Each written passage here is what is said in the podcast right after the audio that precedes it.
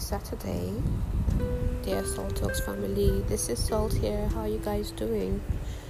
Happy Saturday to you too, dear one. Thank you for clicking play. I appreciate that. I hope you're getting some rest this weekend. I don't know about you guys, but my, my last week was it was intense. It was busy, but I'm just so grateful to God. I'm just so grateful to God for how He saw me through. Honestly, I really don't know how He does it, but that is why He's God. He just does, right? Um, I'd like to start start off first of all by just um, appreciating everyone, appreciating you that's listening to me now. Just for being there, you know, for being there at the other end of these podcasts, all these months, all these years,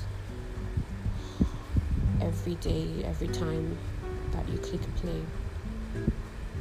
This particular Salt, Salt Talks is dedicated to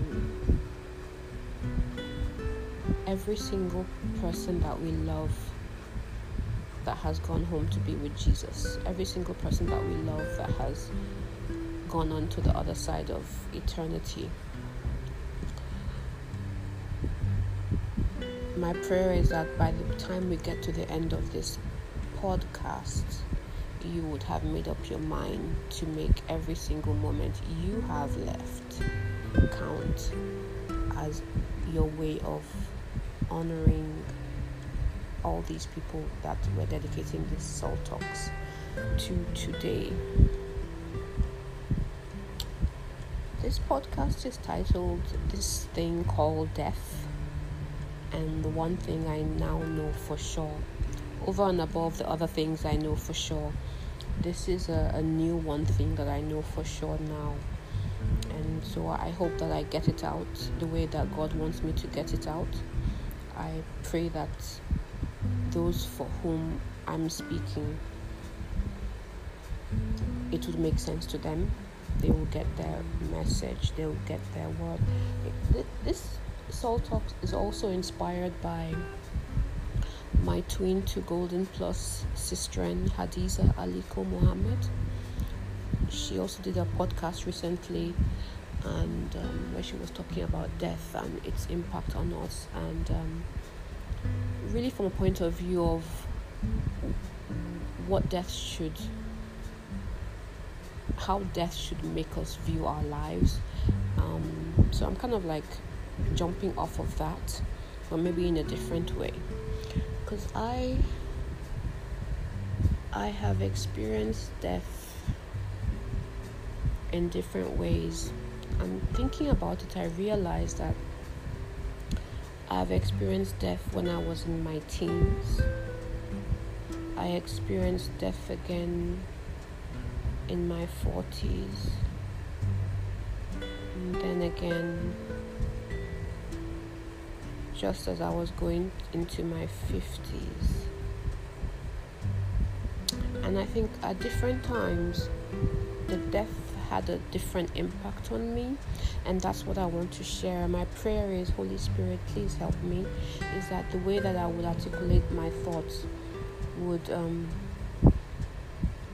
elicit is it elicit some meaningful changes in the way that you listening, the way you're doing life, the way you're doing your relationships. But my errand is to speak and to share, and I leave the rest to the Holy Spirit, to be honest. My mother died when I was 15 days to my 18th birthday. And that death pushed me deep into Jesus Christ. I'd always known about God, and I was uh, in secondary school. I was in and out of SU meetings and all kinds of things. University, same, you know. Always try to go to church and all of that. But when my mom died, I made a pact with God I made a pact with God and I told him that if he would take care of my brother and my sister and make sure that they were okay, that I would always believe in him. I would always, you know, I would always be his, if you like. So it was very transactional. my belief in God at that time was quite transactional. I was like, okay, if you do this, then I will do that.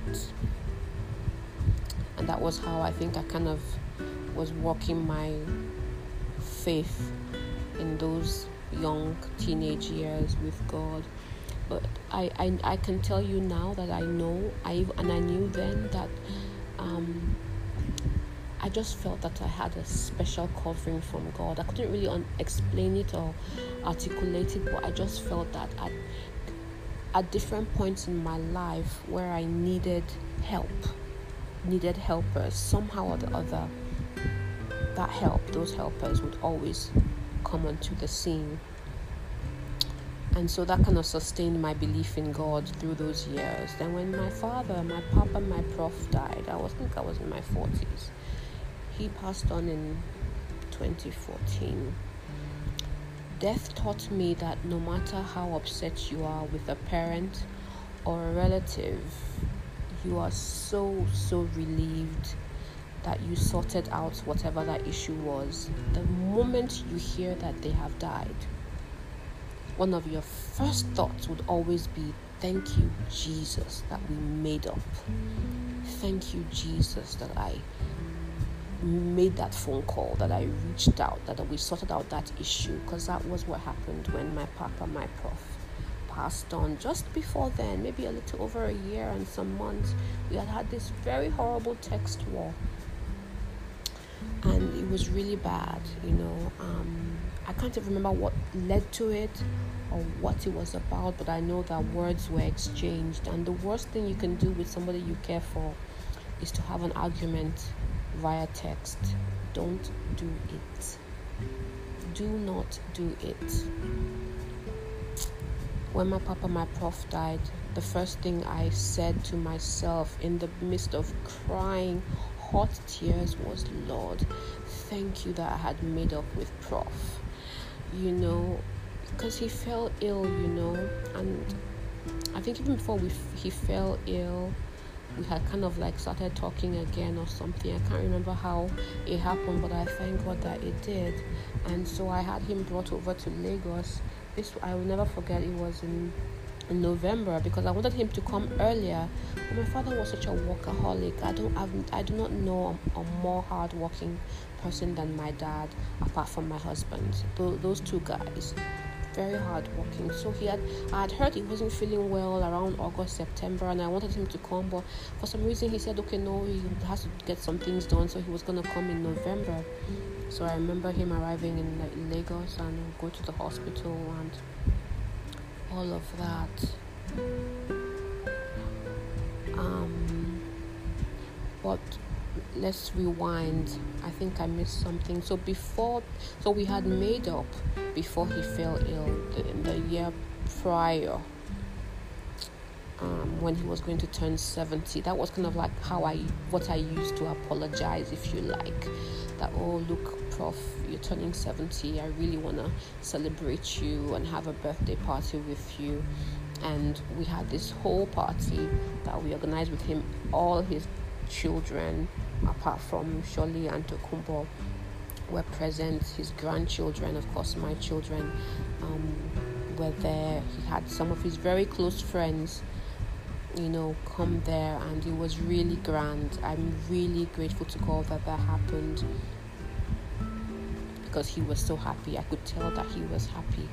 And then it was now the next year that he now was ill, and he came, and that illness basically led to him going home to be Jesus. His death taught me about the preciousness of memories.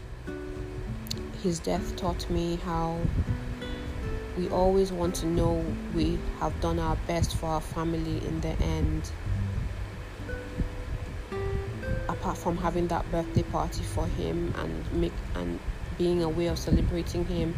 When he fell ill, even though you don't want it, but you're happy that you're having an opportunity to take care of your parent, of your loved one.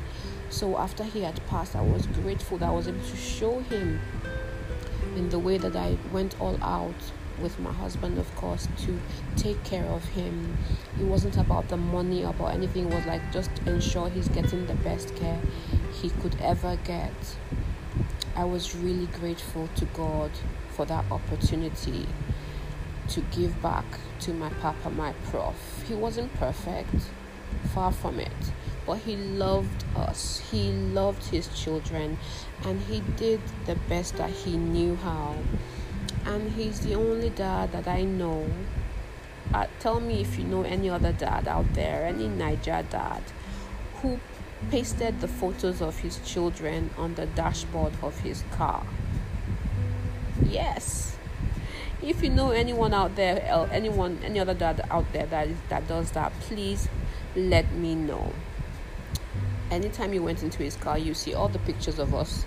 Mine was quite atrocious, to be honest, but thinking about it now, it just warms my heart that that was the kind of dad we had you know if you've read any of my diaries especially the diary in the year 2011 i have series of blogs or series of, of chapters there that were dedicated to t- talking about my dad and the kind of father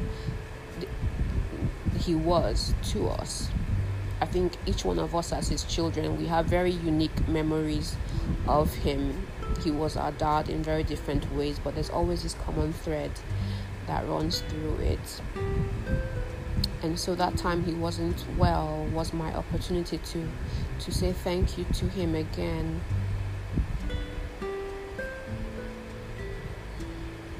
I'm glad that I had that opportunity.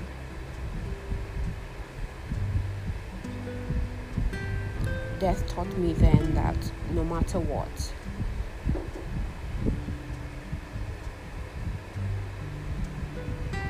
Yeah, so death taught me then that no matter what, one of the first thoughts that will go through your mind when you, a loved one passes on is you trying to figure out how much care you showed them, how many times you told them you love them, when was the last time you spoke to them, was it a good discussion, was it a happy one?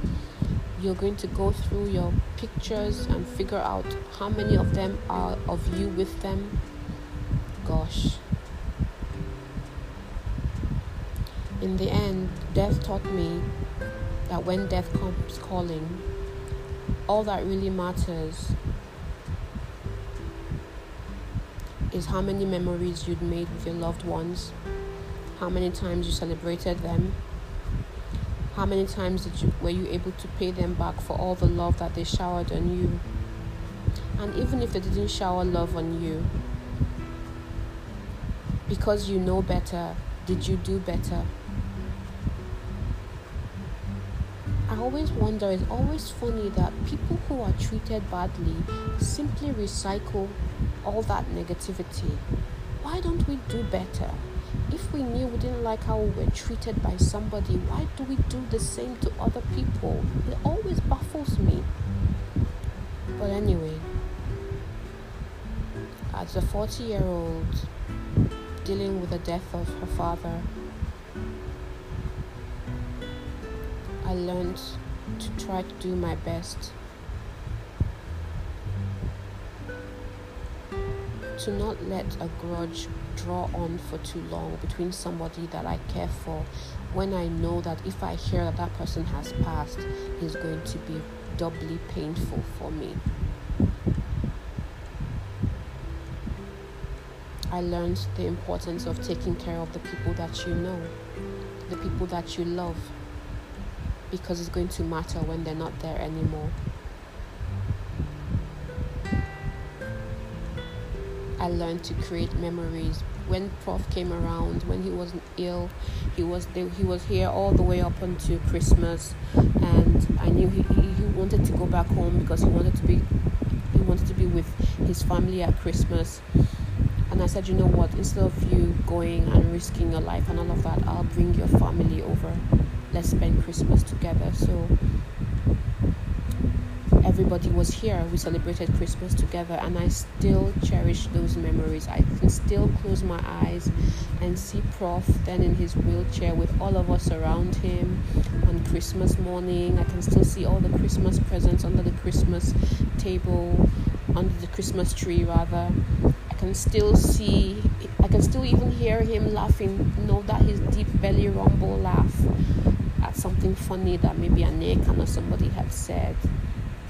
I still see the downstairs sitting room filled with all of us because everybody was here. And those are the memories that I hold on to now, and I smile. Memories are important. I pray that we'll be more intentional about creating them with those that we love. Now, death came calling in a very different, equally, if not more, hurtful, deep way. When my sister, my Aburo child, Shirley, passed on, death taught me that even death has its own purpose. Death is not like final. No, death is not that powerful to end anything for us left behind, it can either wreck us or it can galvanize us into our more. That is what Shirley's death taught me. Here I was, two years shy of my 50th birthday. And this child, this woman that I had raised basically from the moment our mother died, she was five and I was going to be 18. And she for real became my child because actually from the moment she was born I, I, I claimed her as my child. I didn't care that we still we still had our parents. She was mine. She was my baby. And as far as I'm concerned I raised her. And here I was being confronted with the fact that Shirley had died. Uh, Shirley's death taught me I am stronger than I think, but not of my own self. I can't even brag. Shirley's death taught me that God is real. It is with Shirley's death that my faith, the, the fact that my faith was no longer transactional, was sealed. But let me start with the unforgiveness part the need to forgive as a child of God. Shirley's death took me to a whole new level of education concerning the importance of forgiving. You see, unforgiveness is a thief of life. As a child of God, we can't coexist with unforgiveness in our hearts. We can't live with being a child of God and live as somebody who is bitter or resentful or angry against anybody. Shirley's death taught me that the need to forgive for my own sake. It was a whole new experience because I found myself telling God that I could not. I could not forgive Shirley's family in law. I could not forgive Shirley's husband, and I did not want to forgive them. And I wanted to pursue justice. I wanted to get to the bottom of why my sister was no longer alive. But God, He told me that what I was doing was basically allowing the enemy to steal from me twice at some point, long story short, I said to him, Okay, Papa God, you know I can be real with you. I do not want to forgive, but I see what you're saying, so have your way. If you want to, what the most I can do is to release myself to you, and you can work on me and help me to forgive. And that was where death taught me that to forgive people who have hurt you deeply is hard it's difficult, but it's possible. It's possible because the Holy Spirit is real and He does really tangible work on you, on our hearts, if we allow Him. So here I am, and I can confidently say to you that I am walking in forgiveness against my sister's family in love because death changed my relationship with God at some point. I can't really tell where or when or whatever, but it happened. It was no longer transaction based because there were so many times I begged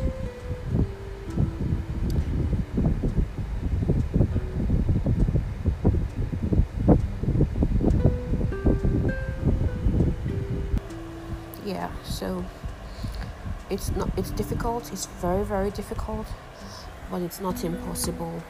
You just have to choose to want to obey god. But even if it's not about obedience to god it's about loving yourself more than you hate the other people more than you dislike what they've done. Because here's the thing holding on to unforgiveness is actually destroying you, destroying your life. It's not really doing anything to the other people. In fact, you're giving them power.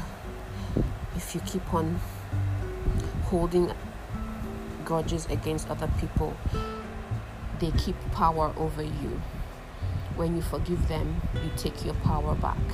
Something very powerful I learned from watching the movie the diary of a des- uh, of the diary of a mad black woman. So Shirley's death taught me about the importance of forgiving people, and I pray that you listening to me, if you have aught against anybody, that you will love yourself enough, and you will love God even more. That your desire to want to obey Him trumps your desire to see those people rot in hell. You see, I said something about how Shirley's death sealed the deal that my walk with God was no longer transactional. Because you see, there were so many things that had happened, even leading up into Shirley's passing, that proved that I now believed in God just because He's God.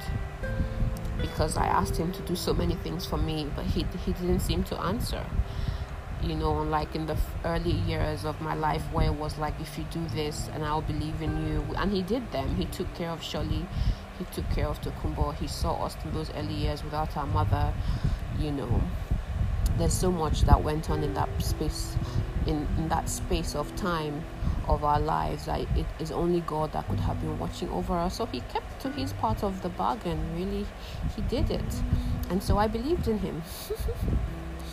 But as the years went by and all of that, I began to realize that my faith could could not be, or it was no longer transactional. Because even if you just take the example of uh, praying to God to heal my father, to make him well, to restore him back to his you know his his his his younger years the same healthy i remember having a prayer point that as he was when he was a young fit 20 30 40 year old man that's how i wanted god to restore him his sight his his body everything. I wanted everything reversed.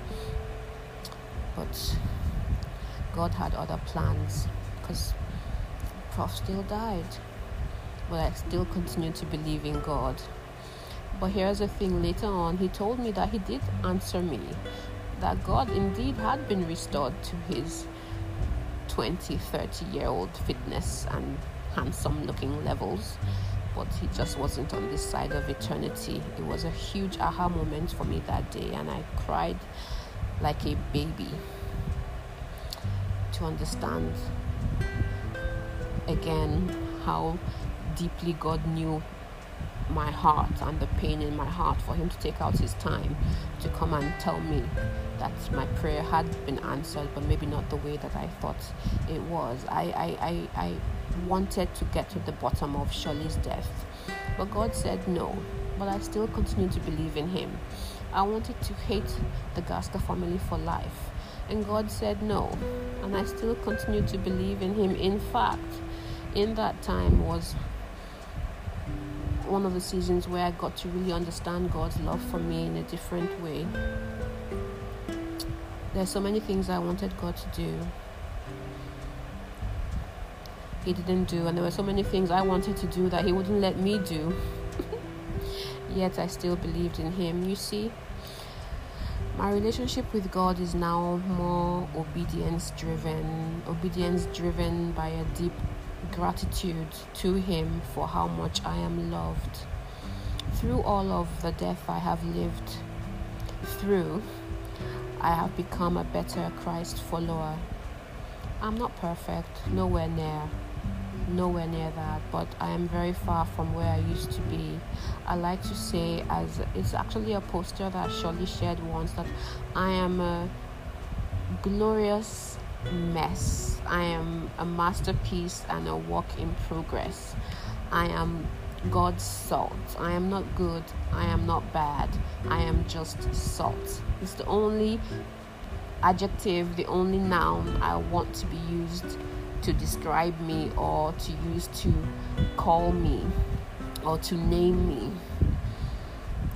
I mean, who knew that this thing called death could lead to such outcomes and changes in behavior and mindset changes and paradigm shifts in a human being, right? But that's the thing about death. As they say, there are only two things you can be sure about in life, and I say this very tongue in cheek death and taxes. and I think change. Everybody knows that the only constant thing in life is change. But you know,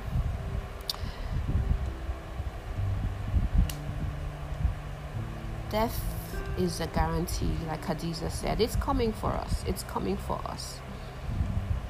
But, like she said, don't let it catch you unawares. Live a life that's sees you being intentional, knowing that it's coming, and sees you making the most of the time that you're given. And I say, live a life that sees you being intentional about the kind of currency, legacy currency you want to leave behind, not in structures, not in bank accounts, not in tangible material things, but what legacy do you want to leave behind in the hearts of people? Live when if if you answer the question, if I ask you what would you want people to remember about you or to think about you when you're no longer here, whatever your answer is, walk backwards from that and live it today live it today. The one thing I now end with this that um, I now know, in addition to all the other one things I know, is that no matter what, there is nothing on the face of this earth, ladies and gentlemen, nothing on the face of this earth that could ever happen to me. There is no one that could ever do anything to me, nothing that could make me turn my back on God or run away from God. First of all, simply because there's nothing that could make him turn his back on me. There's nothing that could make him leave me behind because he's always with me, never leaves me, never forsakes me. But here's the thing. Before there was a time, you know, and I think it happens to all of us, where whenever the enemy brings up kind of my, like my list of sins or my list of character defaults or my the things that that he knows that I don't like about myself because I think that you know it's not fitting for me as a child of God to still be dealing with and that cloud of condemnation kind of like sits very heavily on me before what that would make me do is kind of like you know go into a, into a, a, corner and not read my bible and not want to pray and not want to go to church and not want to talk to god. But that doesn't happen anymore. That doesn't happen anymore.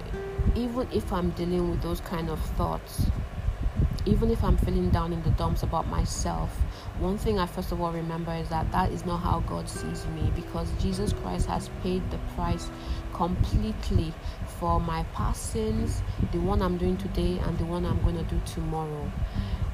He has paid the price in full, completely and forevermore, and He's not doing that twice. It's done, it's done, done, done. So, whenever Christ, God looks at me, He sees me through the finished work of Jesus Christ on the cross. So, yes, while I might be dealing with those issues, it's for me let me put it this way whenever I even feel that way, I'm having this conversation with God and I'm telling Him, and this is really like a real life conversation that I have with God all the time. I'm like, God, okay, you know what? I'm dealing with this thing. This is how I'm feeling. I know it's not really God like. I know it's not. I know you're not. I know. I, know that it's, I shouldn't be this way, but I'm telling you about it right now. I'm not gonna turn my back or not. I'm gonna read my Bible even if I'm upset. So I'm having that. Con- I'm telling. I'm telling.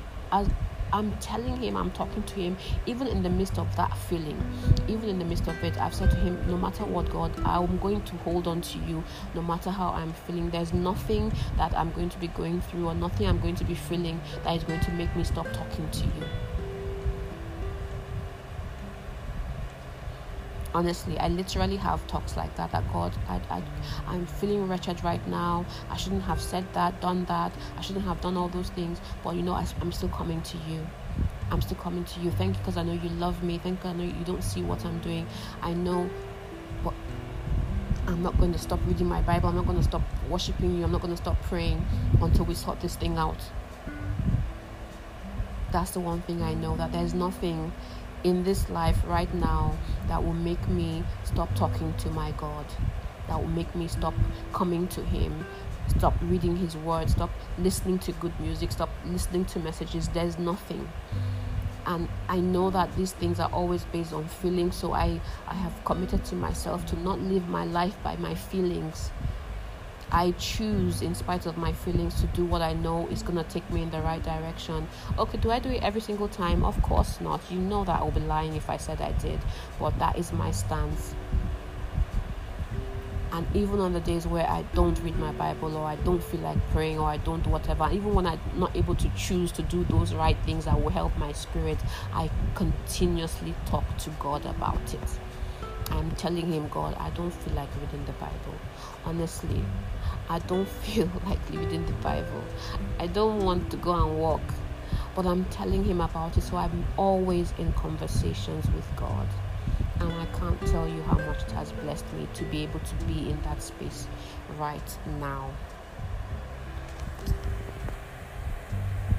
And because I love you so much, I'm going to end this talk right here, right now. And I'll only ask you to stay lifted and hold fast to your saltiness. If you're still listening, you truly love me. And I'd love to know that you listen to the very end. Hit me up in my DM and tell me what was your key takeaway from this. And I promise I would make it worth your while because you know, like my Papa God, I love to give gifts. Bless you. Ciao.